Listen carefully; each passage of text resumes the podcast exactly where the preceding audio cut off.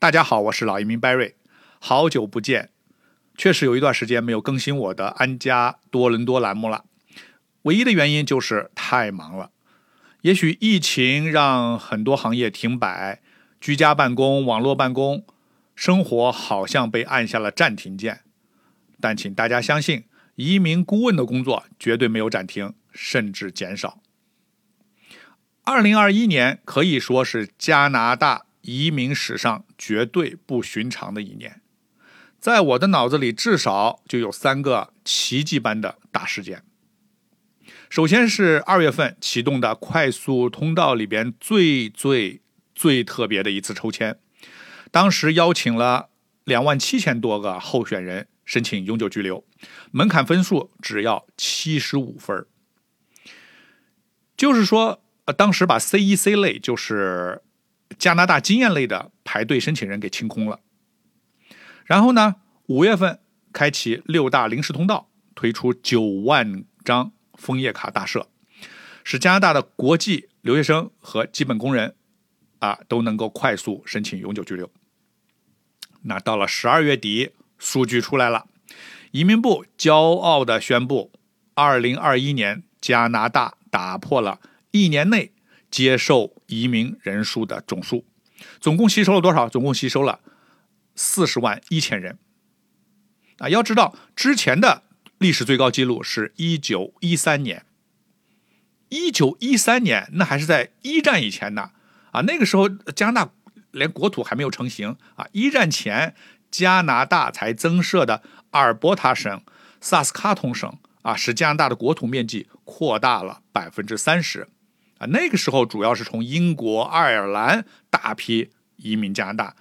那么，在现代现代加拿大历史中，移民创纪录的一年是二零一九年。那二零一九年签发了三十四万张移民纸。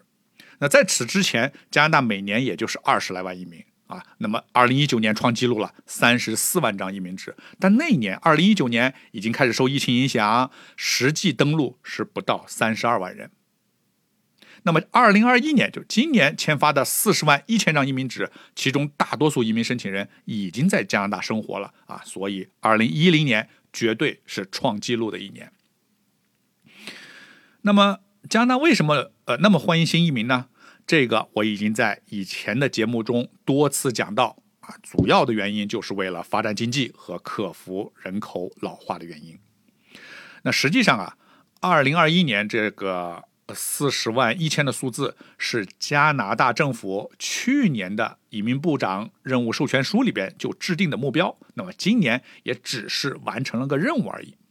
啊，那么同样，二零二二年的移民部长任务授权书刚刚出炉啊，所以今天我就来给大家解读一下这份文件啊，看一看二零二二年移民部还会有哪些大动作。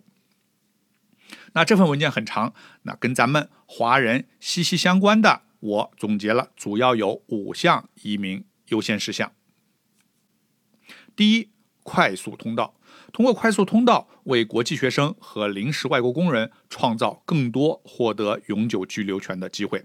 这个不用多说了，有加拿大学历、有加拿大工作经验的申请人，永远是加拿大政府最欢迎的移民来源。那么今年我们办理的。这个九万名额项目，还有一个加拿大快速通道项目，很多人都已经拿到了枫叶卡，整体办理时间都是不到六个月，那的确是快速通道啊！所以国际留学生和持有工卡、加拿大工作经验的申请人，二零二二年仍然是机会多多的。第二，引入家庭团聚电子申请啊，为等待啊团聚移民审批的海外配偶和子女提供临时居留权。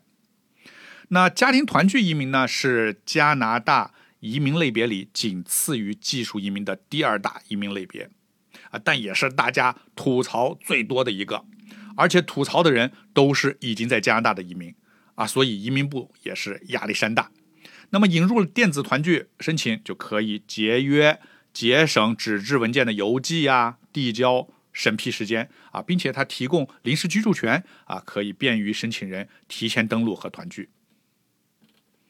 第三呢，加拿大总理特鲁多呼吁移民部长缩短目前的啊申请处理时间啊，包括受疫情影响的延误案件。那么受疫情影响，很多移民申请签证的审批在2021年都严重的积压。那么联邦部门也给予移民部一定的压力啊，加快审批时间。这一点呢，我相信是所有申请人最希望看到的。第四，继续完成因为疫情而延迟推出的试提名计划。你熟悉？加拿大移民的听众可能都知道啊，加拿大的移民有联邦移民局项目，也有各省的省提名计划。而市提名呢，是比省提名更加具体和有针对性。二零二二年被落实的概率是很大。那么试听项目、试提名项目呢，往往是针对一些冷门城市啊，那么它会使移民的申请和分布会更加均匀，给申请人更多的选择。第五，进一步规范加拿大无证。工人的身份，那么加拿大目前有不少啊无证的工人啊，这些人呢，他主要是入境的时候他是有身份的啊，入境的时候他是凭工签入境，但是过期了啊，由于啊这样那样的原因没有去续签，失去了有效身份，但这群人依然啊在呃在加拿大就业并且纳税。二零二一年也曾经啊有针对这部分工人的特赦移民项目，那么到了二零二二年啊，联邦政府会进一步规范。加拿大无证工人的身份啊，这无疑给工签过期的技术工人一个恢复身份啊，甚至获得枫叶卡的机会。啊，所以我一再强调啊，你在加拿大工作并合法的纳税是非常重要的啊。一旦以后政府有什么啊新的政策啊新的大赦，那么拥有良好完备的纳税记录是你获得身份的最有力的保障。好，那你如果对比二零二一年。和二零二二年的授权书，就可以发现很多措施基本上是一致的，那都是针对后疫情时代啊，为了刺激加拿大经济，为了激发市场活力。那么回顾二零二一年的授权书，可以发现绝大多数事项是达成的。那么而今年呢？那么特鲁多总理再次明确要通过快速通道为国际学生和临时工人创造更多获得永久居留权的机会。所以我认为，那么类似的利好措施或将延续到二零二二年，啊，所以对于二零二二零二二年有没有可能出现新一轮的快速通道大赦呢？Barry 是抱着积极乐观的态度的，我们可以拭目以待。好的，那今天的分享就到这里。如果观听众对加拿大感兴趣，有移民留学的事宜需要咨询，可以下呃栏目下方给我留言，我会及时回复的。我是老移民 Barry，我在多伦多。让我们祝福二零二一迎接二零二二。感谢您的收听，我们下期再见。